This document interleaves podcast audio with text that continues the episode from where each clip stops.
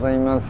茂木工作美空研究所朝礼今日は番外編というかねあの令和6年、えー、1月17日でございます。番外編というか今日はね沖縄出張の3日目でございます、えー、皆様いかがお過ごしですか、えー、こちらは沖縄本島の東海岸ですね。中城という、まあ、ちょっと小高くなってる場所のなんていうかへりに当たるところで半田琉球大学ちゃんとあの北西風がちゃんと吹いてきて20度近いんですけどでも寒いっす。寒いっすね。まあ北海道のねマイナスの状況に比べたら比べるべくもない感じではありますけどこっちはこっちで冬があるのねっていう感じではあります。はい。それでまあ奈くんのねあのスタイフ3連投のうちの情熱が信念を作るっていう話をねなんかすごいうーんコーチングを学んでる奈くんがコーチングを受けた時の話として、えーね記録として残されてたんですけど。いやなんかやっぱりこのサロンの中のメインテーマでもあるなと思ったですよね。なんか情熱が信念を作るみたいな。そうなんかそれこそ友人さんが最初に始めた倫理とか哲学とかのあたりからあの時はなんかそのうん情熱っていう文脈じゃなかったと思うんですファッションとかミッションとかそっちじゃなくて、うん、中庸とは何かとかそっちの話をしてましたけど結局全然違う概念の言葉なんだけど、うん、掘り下げてずっと考えて自分なりの言葉そうですねコーチングの話をまあ直君はしてたんだけど結局コーチさんまあねゆきかさんにもこうちょっと教えてもらったりしましたけどあのまあコーチの語源そもそも何なのかっていうことをや言ってくれたことがあったんですよねゆきかさん。にコーチングセッションをやってくれた時かな。なんかその馬車の、えー、ねえー、馬車でこう目的地まで連れていく機種機種っていうのかなあれ。えっとそうそうもう馬車馬車に、えー、大事な人を乗せてで目的地どこですかとあそこですねと。でその大切な人を乗せて確実にこうちゃんと馬を周平さんだったら少年野球のコーチですけど、まあ、少年たちが野球を楽しんで馬上手になりたいと。あの、まあ、試合に勝ったり負けたりいろいろあるけどとにかく野球を好きになりたいと。いう目的で少年たちが集まってきて野球を楽しんでると。いう時に、まあ、それをその大少年たちが大事なお客さんですよね。大事な人を乗せて、えー、しかるべき場所まで、えー、送り届けるためにまあできることをやると、まあ、そういう立ち位置に行くのが、まあ、コーチだと。いうことなんだけど、途中から、まあ、日本語って難しくてその日本語指導者っていう言葉とコーチがあんまり区別されてないもんだから指導はさ指し意味ではなくて日本語的にはもうむしろちょっと上から指導するっていう文脈の方がこうやっぱり加わり加わってこうね混ざっちゃってよもともとの意味本来の意味何だったっけってまあなんかねその今の指導の在り方みたいなことに対して疑問に思うことは多々あって、えー、でまあそれは過去の自分の経験とか、えー、見てきたものとか、まあ、それによってこういう信念のもとにやれる勉強って言ったらこれだなっていう、まあ、そういう感じでね、えー、今があるんだと思うんですけど。まあ、その話をしてましたけど直君が立ち返りたいコーチングっていうのは、まあ、大切な人を目的地まで送り届けるっていう本来の語源に沿えばまずその向き合った人を大事に思うっていうところの出発点が多分第一なんですよね。うんでこれそのこれってその教え方がうまい下手とか、えー、コーチングのスキルだとかそういう以前の話としてこう人間として根本的な倫理の問題としてさ人に向き合う時の、まあ、あり方の問題とか目の前にいる人の本当の目的は何かとかその人を心底を大事に思うっていうこととかやり方ないと思うんだけど。ただでもそれができる人はやっぱりなんていうか本質を絶対外さないと思うんですよね。なんかでもこれってじゃあコーチングだけの話かっていうといや結構いろんな職業全てにおいてそうなんじゃないかなと。そのユージンさんだったらね動物病院だからいろんな飼い主さん動物連れてきてでま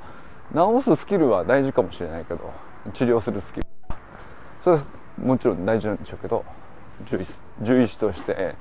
学ぶことも、えー、まあ、過去の長年やってきた経験値ももちろん大事なんでしょうけどそもそも根本的にその飼い主さんのことを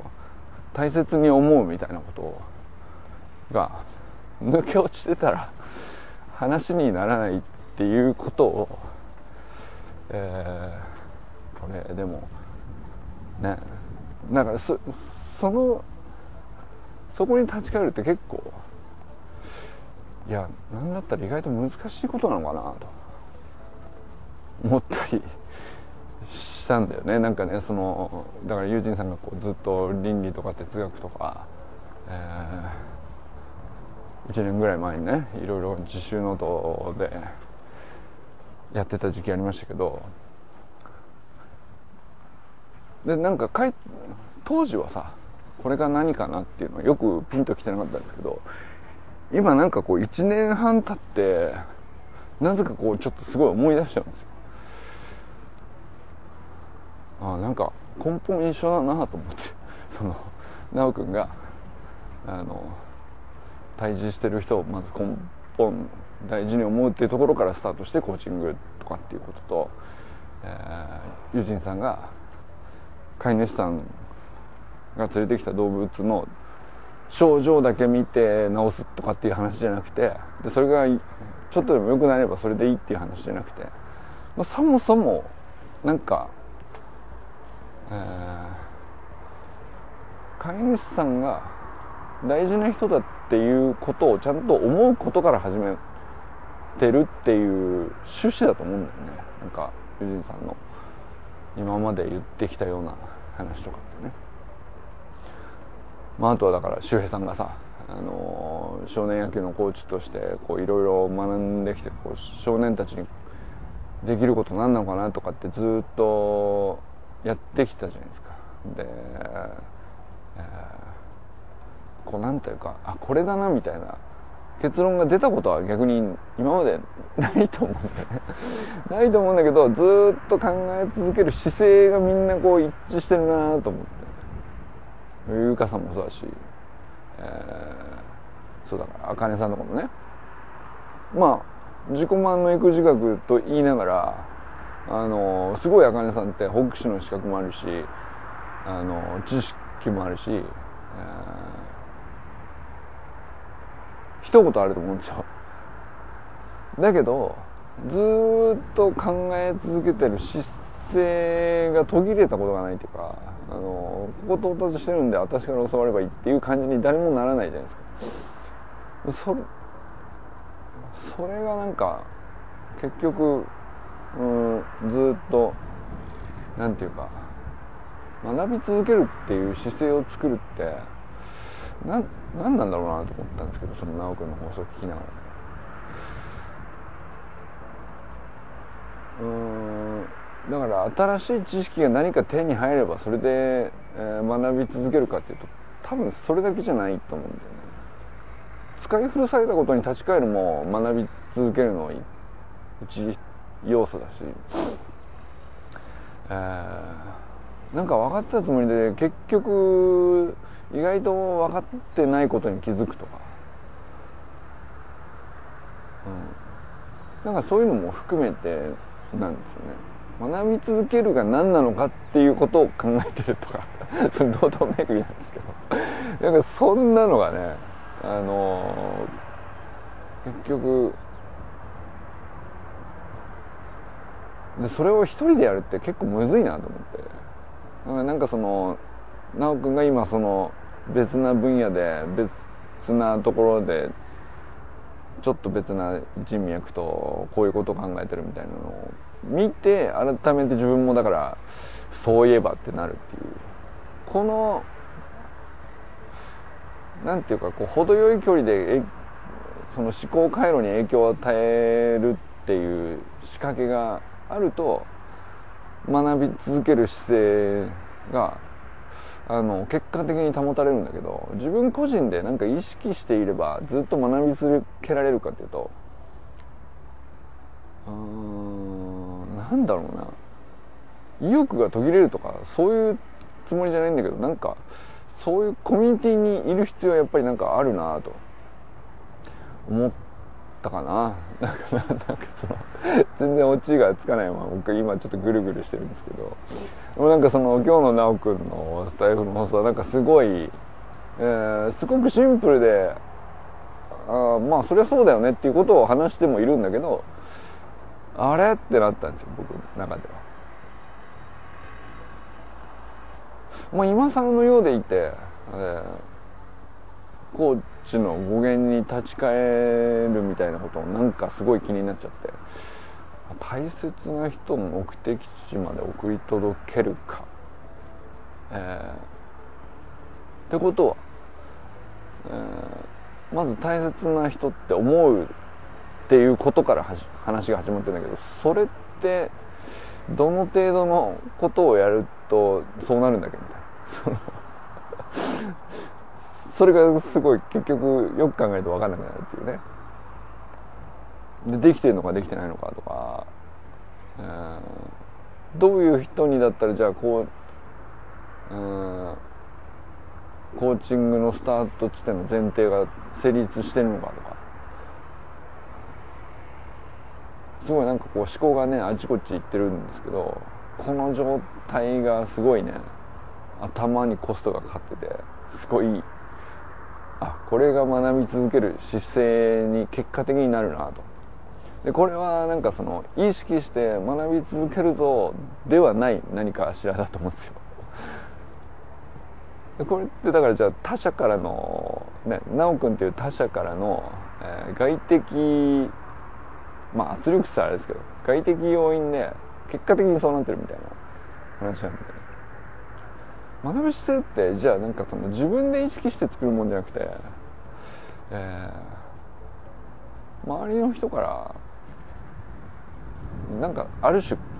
正されるというか強制がかかるというかそういう要素あんだなとちょっと思ったりしましたかね。そうあのちょっとサロンメンバーの話じゃなくてね、えー、まあ観測に今ね4人のメンバーで来てるんですけどそうだからその前回ね11月に来た時とやってる作業一緒ででメンバーも3人は一緒。で1人だけ入れ替わってるんですけど1人入れ替わるだけでねその全然な、まあ、だからしかもディスカッションもちろんね前回もありましたけど空いてる時間ずっと一日中何かしらディスカッションしてる。でまあだからその成層圏のね大気の、えー、こういう課題があってこういう研究したらどうなってとか、えー、今回の観測のこのデータのどうだこうだって一日中やってるんですけど、でまあだからテーマは一緒なんですよ前回と。でやってる行動自体もほぼ一緒なんですよ。なんだけど全然なんていうか会話議論の流れのペースとか展開のされ方とか、全然違うんですよ。でその一人の人がものすごい影響力を行使してこう議論を展開してるとかそういう感じじゃないですよこうなんかあのでもともとね前回いて今回いない人の影響力がなんていうか中心にあったからそれが抜けてとかそういうことでもなくて。まあなんかその人の色がちょっとだけ違うっていう。同じ研究者でも。で同じ成層圏に詳しい人ということであってもちょっとだけ違うんですそれだけでなんかその4人のパス回しの感じが全然違ったものになってて。これはなんかなんかそのね飲み屋だとこうなる、えー、昼間のランチだとこうなる、えー、観測作業中だとこういう感じになるみたいなのがそれぞれあるんですけど。まあなんかすごい不思議だったんですよね。まあ、一人の影響力じゃないんだけど。3人は4分の3はね同じメンバーなんでだけどもうこれだけ変わったものになるっていうのはお互いがお互いに対してこうそのまあみんなねその学ぶ姿勢みたいなことにの文脈でいくとみんなそれああるっちゃあるんだけどその自分以外の3人からの外的要因にすごい左右されててそのそれがゆえに結果的に自分が考えることっていうのが全然変わるっていうことが起こるんで。なんかねそれはなんかすごいあの今回ね来てて不思議だなと思ってたんですけど 今日直君の放送聞いて自分がそういうねあの影響を受けていることに気づいてあんまあ1対1でこれぐらい影響受けんだから、うん、3人がこう自分以外の3人が周りにいてでお互いがお互い影響を受け合っててでちょっとずつ全然違うことを自分に考えさせるっていう影響を与えるから、まあ、全然違う方向に転がってって当然だろうなというね。妙に納得したっていうかわかりますかね？何を納得したのか、えー、伝わってる気がしないんですけどなんかあ学ぶ姿勢ってなんか自分で保つもんじゃなくてまああのそのコミュニティ選ぶとかっていうところにはね自分の意思が働いて選べるところかもしれないけど入ったらその後はなんか自然と周りの人に正されるようなところが多分にあるなと、うん、思ったりしましたからね。はいそんなこんなでちょっと風が止んできたので、えー、ご挨拶しますか、えー、佐藤ひろみさんおはようございます、えー、川明さんおはようございます、えー、小山愛さんおはようございます。佐藤直君おはようございます、えー、山田友人さんおはようございます。雪かきをでございます。毎朝大変そうやな。千歳なんてもっと雪少ないのかなと思ってたけど結構降るんですね。そう僕も札幌にいた頃はもうもうなんかね車がで車で動き回るような時はもう雪かきせざるを得ないからね。一日サボるとどえらいことになっちゃうんで。みたいなね。そのありましたね。思い出しましたよ。なんか雪かきは雪かきで俺すごいなんかうーんね。まあ、大変やる前は大変だなと思いつつやりだすとこうすごいちょっと瞑想状態になったりとかなんかこうもう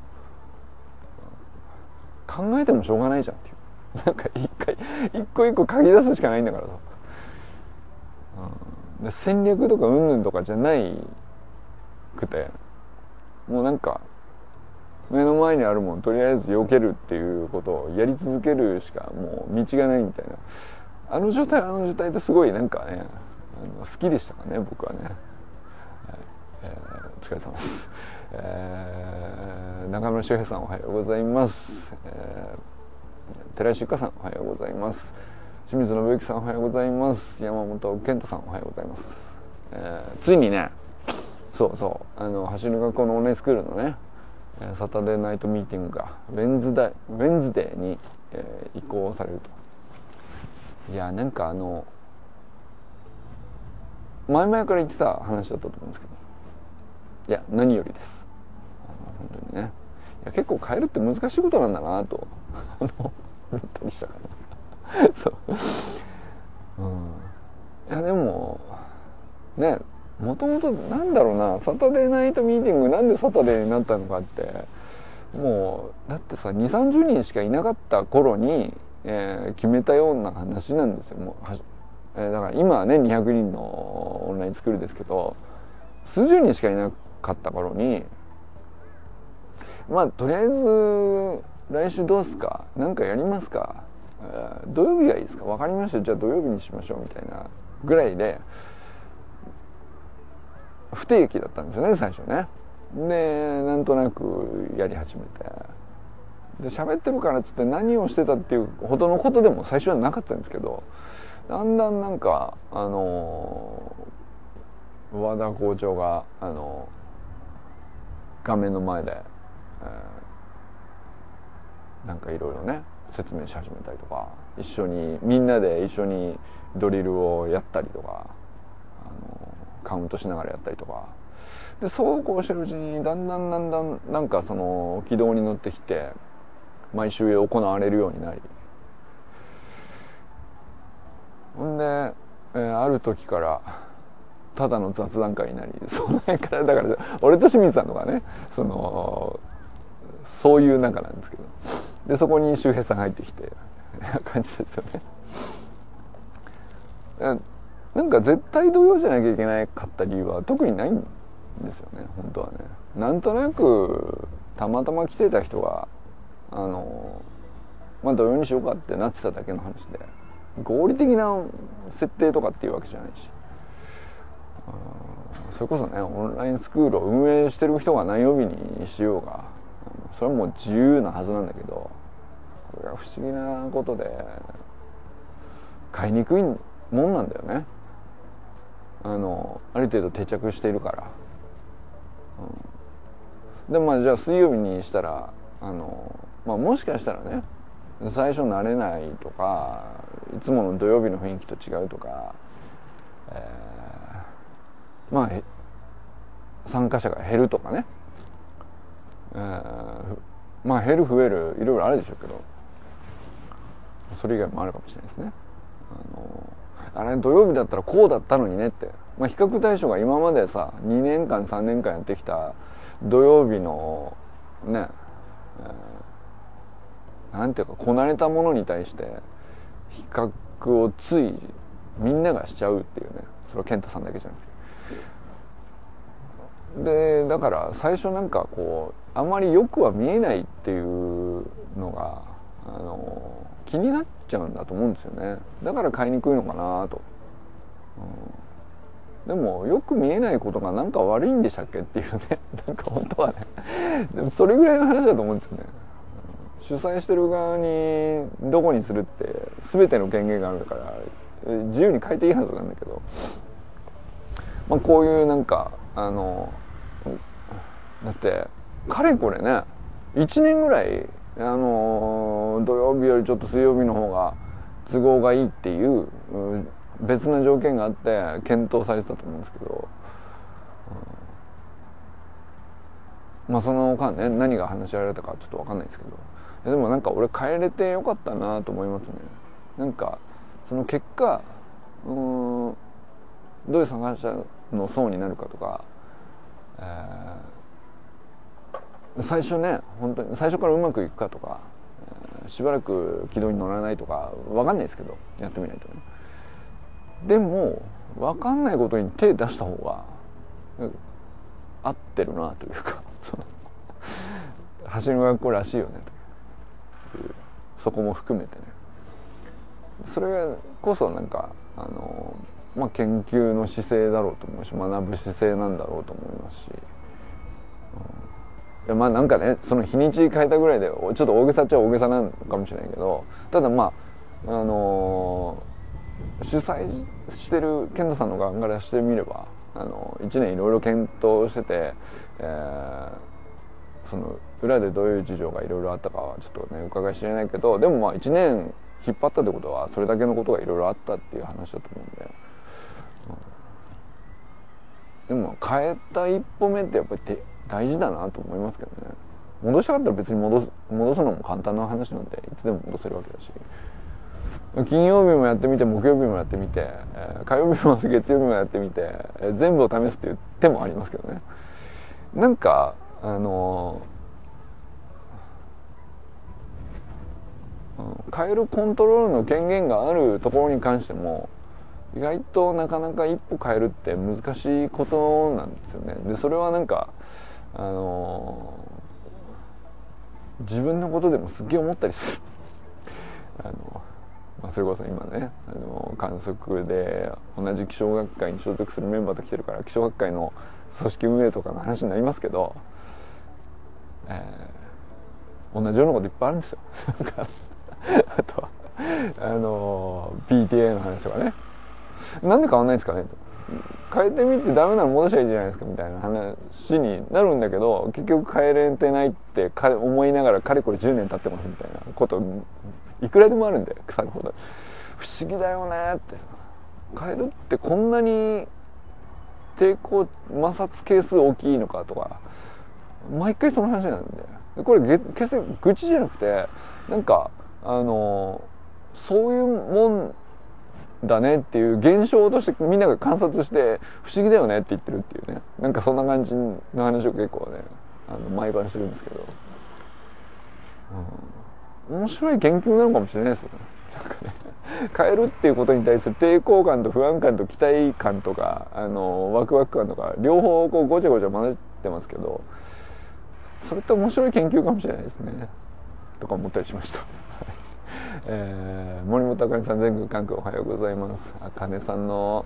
久々ですけど熱い投稿ですね。いやーなんかあかねさんの言葉がこうああいうふうに弾けていると、うん、あれも本当にいい意味でのね外的圧力としてこう学ぶ姿勢がまた正されるというか、うん、自分も振り返らされるですよね。なんかあかねさんの振り返りなんでしょうけど。はいえー、砂塚も砂塚森忠さんおはようございます。ということで今日も皆様どなたと笑いますでしょうか？今日も良き一日をお過ごしください。ゆずんさんありがとうございます。じゃあね